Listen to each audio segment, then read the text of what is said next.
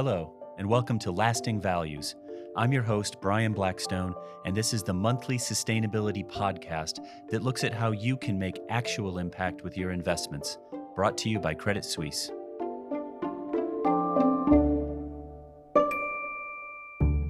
This month's big question How can you make the fashion and textile industry truly sustainable? We'll be looking at where sustainability efforts are focused in the garment industry ecosystem and what it takes to make an impact. The fashion industry is an important source of jobs and economic activity, especially in emerging market countries. But as important as it is, the sector is also notorious for being stuck in a pattern of take, make, waste, which causes devastating environmental impacts, not to mention economic losses. It's estimated that nearly 60% of all clothing produced ends up being burned or in landfills within one year of being made. Not only that, the apparel industry is widely associated in the public imagination with sweatshops or poor working conditions in some low income countries. What can be done to make fashion more sustainable? Today's guest, Rogier van Mazijk, is working to do just that.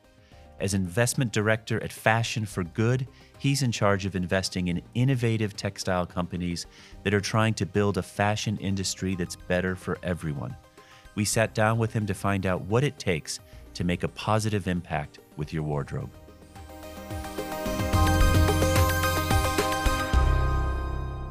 Rogier, thanks a lot for joining me. I'm delighted to have you. I wanted to start with kind of a bigger picture topic to, to, to just kind of make this um, understandable to, to the listeners out there, to the general public.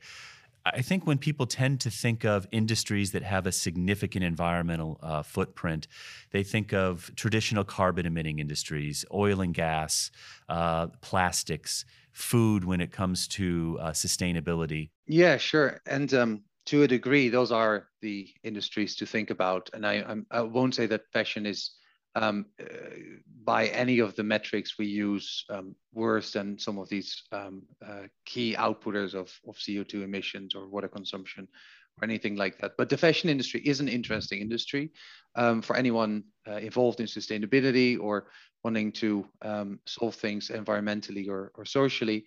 It's um, one thing I should point out to begin with is that it's a uh, really large industry. Nearly everyone on the planet contributes to it, and it's a multi-trillion dollar industry for, for that reason.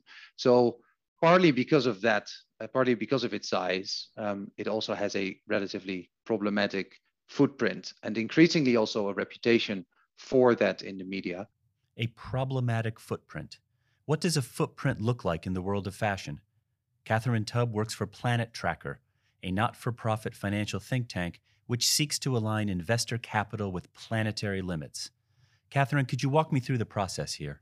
Tiers are used as a descriptor in the industry for the specific areas of the supply chain, and the numbering indicates how close they are to the brands and retailers. So, for example, tier one are the garment manufacturers or the cutters and sewers, and they generally deal directly with the brands. Wet processing, the dyeing of fabric is tier two, and as such, it's kind of one step removed from the brands. And then you can get down to tier three and tier four, so fiber production, and tier four is the raw material production, so cotton producers. Roger, what are the key environmental and social problems along this fashion journey? Of course, there are uh, the social issues that have been in the uh, media for some time, but also environmentally. And whether it's about CO2, uh, greenhouse gas emissions, um, with current estimates ranging from 3 uh, to 5% approximately uh, for this industry, the, the apparel footwear sector. Um, also, in terms of water consumption, uh, especially the upstream uh, wet processing parts are very water consuming. Uh, chemicals that are used and the lack of um, end of use options and um, the lack of recycling technology. That's interesting that you mentioned the wet processing, end of use options, and lack of recycling tech. There are three areas I'd like to explore, taking them in turn. Catherine, your recent Easy Unpickings report says that wet processors have the largest environmental impact in the textiles, apparel, and clothing supply chain. For those not in the fashion industry, can you explain what a wet processor is and why they have such a big impact on the environment? Wet processing is the dyeing and finishing of fabric and it's a very water and energy intensive process. And a recent report from the Apparel Impact Institute and WRI actually sized the greenhouse gas emissions from wet processors as about 52% of the whole supply chain, which is double that of raw material extraction. And the other thing is wet processing is predominantly done in countries like China, India, Vietnam, and other parts of Southeast Asia. And as such is also heavily reliant on coal-based energy sources. And also, those countries often have a higher water risk. On end of use, sustainable fashion designer Anna Lidström suggests that recycling mixed fiber garments isn't quite as easy as consumers think. I think consumers think that when you give away things, you're sort of, you know, helping the system, while actually there's like, for instance, according to Ellen MacArthur Foundation, less than 1% of textile fibers are you know recycle into new textile fibers. So that kind of loop is not existing or if it's existing it's super tricky because of mixed fibers and chemicals and i mean all sorts of problems. Thanks anna. That leads me nicely onto recycling tech. Rogier perhaps you can explain this so-called circularity or recycling loop. Circularity is that there's some sort of um, closed loop in an industry that is uh, maintaining the material flow to be kept in that industry. So things are being um, reused in some way. So when things are recycled, um, even though it's not uh, the word I would use in that situation, it's more downcycling. When garments are being uh, processed to, to become, for example, low quality carpets um, or insulation material, which is which is possible with many of these fabrics, but it's not something that we will call circularity because it leaves the industry to a, an industry that is, you know, uh, quote unquote, inferior to the other industry. And therefore, it makes its way down to a lower industry and eventually becomes still um, uh, yeah, traditional waste. Let's talk about solutions for some of these challenges. How is fashion for good enabling investors to make impact? There's a technology gap, and Fashion for Good tries to accelerate innovation by um, enabling brands, manufacturers, and other important stakeholders in the industry to um, jointly collaborate on breakthrough technologies, disruptive technologies that could really, once scaled, could really transform our industry. And it seems like one of the biggest challenges in, in, in, kind of disruptive technology ventures is taking an idea from a from an academic concept to something that's a scalable business. Uh, what do you see as some of the big challenges that your portfolio companies typically face on this front? We're talking about innovation, and innovation is always going to be a high failure rate. And um, I think specifically in a, an industry that's very focused on price, like this, um, the price element does eventually um, uh, make many of these ventures fail because they can't reach the unit economics. Uh, that becomes very apparent when you're talking about commodities. Um, so competing with cotton uh, or polyester, which is very cheap. And if you want to displace that, you need to be kind of um, in that realm. You don't want to be 10 times as expensive. I, I guess in addition to the economics, there's performance that needs to be right, um, it remains fashion and therefore it's going to have a designed component and people don't want to work with things that feel completely different or feel very plasticky like or look very shiny. Um, you know, they need to um, be of a certain quality and performance level. And finally, um, you given that it, there's an enormous um, investment has been in the supply chain and it's very fragmented the easier it fits into the supply chain, the less the implementation complexity, um, it will be uh, really helpful for an innovator. In your view, what's what's the biggest contribution that impact-focused entrepreneurs in general bring to the table when it comes to solving large-scale problems? I think the the thing that really sets um, some of these innovators apart is that they have a, a great science-based technology. And is there any innovation in terms of the the social aspect of, of fashion. We've been talking a lot about the environmental impact. We have a, one innovator that has automated voice calling because many of these um, people that are working in, in, in these manufacturing hubs don't have um, smartphones. So they, they have automated voice calling um, to those numbers and having just a questionnaire that is um, uh, uh, 10 or 20 questions or so, where they don't have to say anything, but just can press numbers. Fairly easy as that, a fairly uh, easy innovation like that it has, can have really have massive impacts. Do you see any emerging trends in the in the funding ecosystem that that, that supports these types of entrepreneurs? Well, there has been, um, as you probably know, a, a sort of clean tech boom um, uh, about a decade and a half ago, and that hasn't all resulted in in, in enormous wins. But we see now that um, even though it's a little bit more cautious, there's a, a, a wave of that type of capital coming our way. Catherine says that alongside new tech, the impact of manufacturing changes shouldn't be overlooked. Manufacturing is a lot less sexy than new companies doing new things, but we've discovered there is significant environmental and financial savings to be made. And a lot of those financial savings are operational. If you can just simply use less water, energy, and chemicals and produce less waste, you just operationally are going to save money. And the Apparel Impact Institute and WRI put out their report about saying net zero in garment manufacturing savings, and they considered all types of kind of new technology based versus traditional manufacturing. And they kind of identified that 50% would need to come from current manufacturing improvements and 50% from the implementation of new technologies. But new technologies can take a while to scale up and do also cost money. So, what we see is these kind of changes are short-term solutions on how we see immediate fast returns and immediate environmental wins. So, Catherine, looking at the supply chain, why haven't these manufacturing changes been made already? So, a lot of the wet processors are small companies and they don't really have an understanding necessarily of the financial and environmental savings that can be had by implementing some of these changes. And then the other aspect really is a lack of access to funding, especially again for those smaller wet processors or those with less cash flow.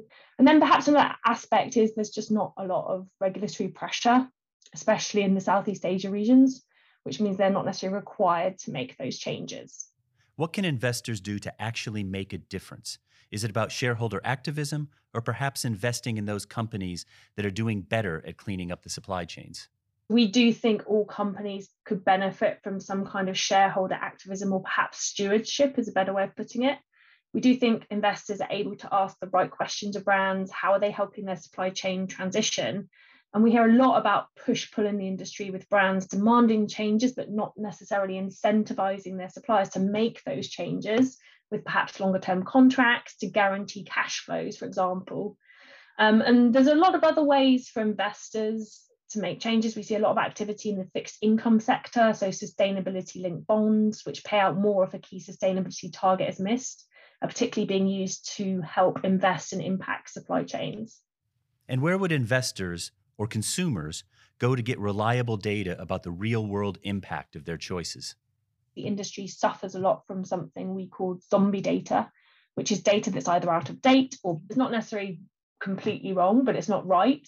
But we constantly see being repeated in news articles and even reputable industry sources. So we're starting to see some standardization in data, but we do have an extremely long way to go. And I would say in the textiles industry, we're still at how do we even measure this data. Uh, you know, so we need to see companies putting in water meters or measuring heat loss, etc. But I think also as we see different industries are often valued by investors using different metrics, we're going to see different types of key environmental metrics being used ac- across a range of industries. So in textiles, just focusing on energy emissions can actually not be the right call as wet processors use energy, water, and chemicals all together. So using less energy can actually result in perhaps more chemical or higher water use, or vice versa. So it's going to be much more of a balancing act than perhaps people realize about how much of each of the inputs are being used. So, Roger, moving to consumers then, they could surely move to a buy less, buy fewer, or buy better approach. How much impact would that have? It's hard to argue that consumer changes alone are going to affect all the change by itself.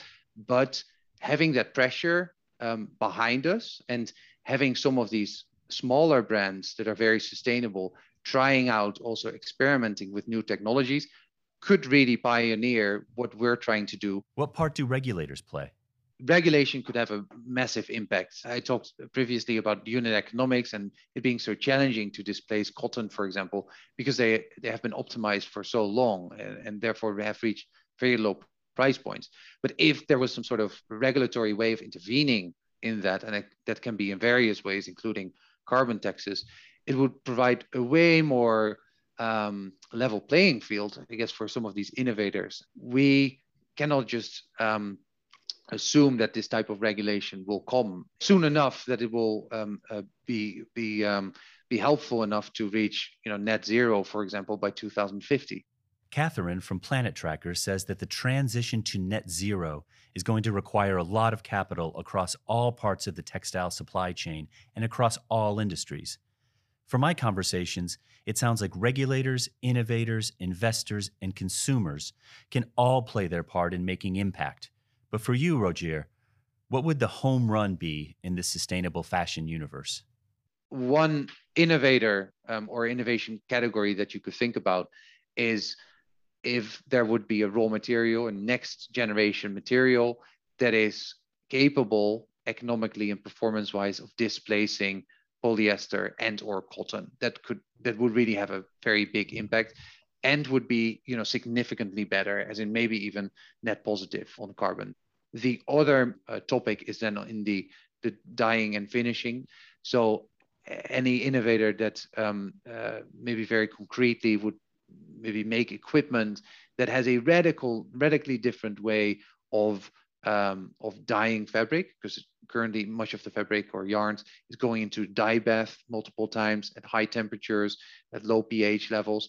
And then finally, maybe I should mention on the on the recycling side, um, anything that just has a, a, a, bunch of mixed waste, because much of the garments are mixed polyester, uh, cotton, and other materials, including metals and and whatnot, if you can just throw that into some sort of um, uh, chemical process and outcome uh, uh, uh, these different streams of, of, of, raw materials that can be used again or molecules, that is also in, in terms of recycling and making the whole system circular instantly, that could be uh, a home run. What an insight. Thank you, Rogier. I think that rounds up nicely our discussion on impact in the world of fashion.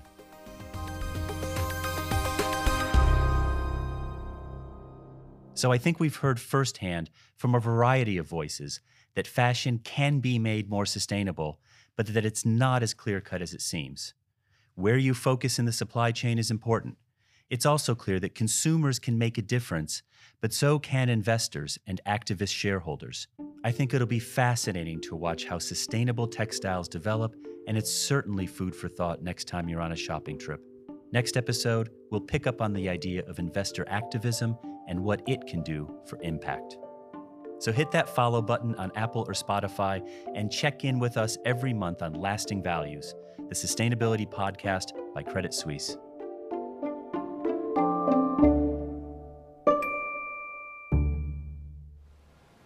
Should a bank clean up the ocean? We engage with companies creating ocean impact and preventing plastic pollution practices. We're on it. The information provided herein constitutes general marketing material. It is not investment advice, nor otherwise based on a consideration of the personal circumstances of the addressee, nor is it a result of objective or independent research. The information provided herein is not legally binding and it does not constitute an offer or invitation to enter into any type of financial transaction. The information provided herein was produced by a member of Credit Suisse Group AG and or its affiliates, hereafter CS, with the greatest of care and to the best of its knowledge and belief. The information and views expressed herein are those of CS at the time of writing and are subject to change at any time without notice. They are derived from sources believed to be truthful and reliable.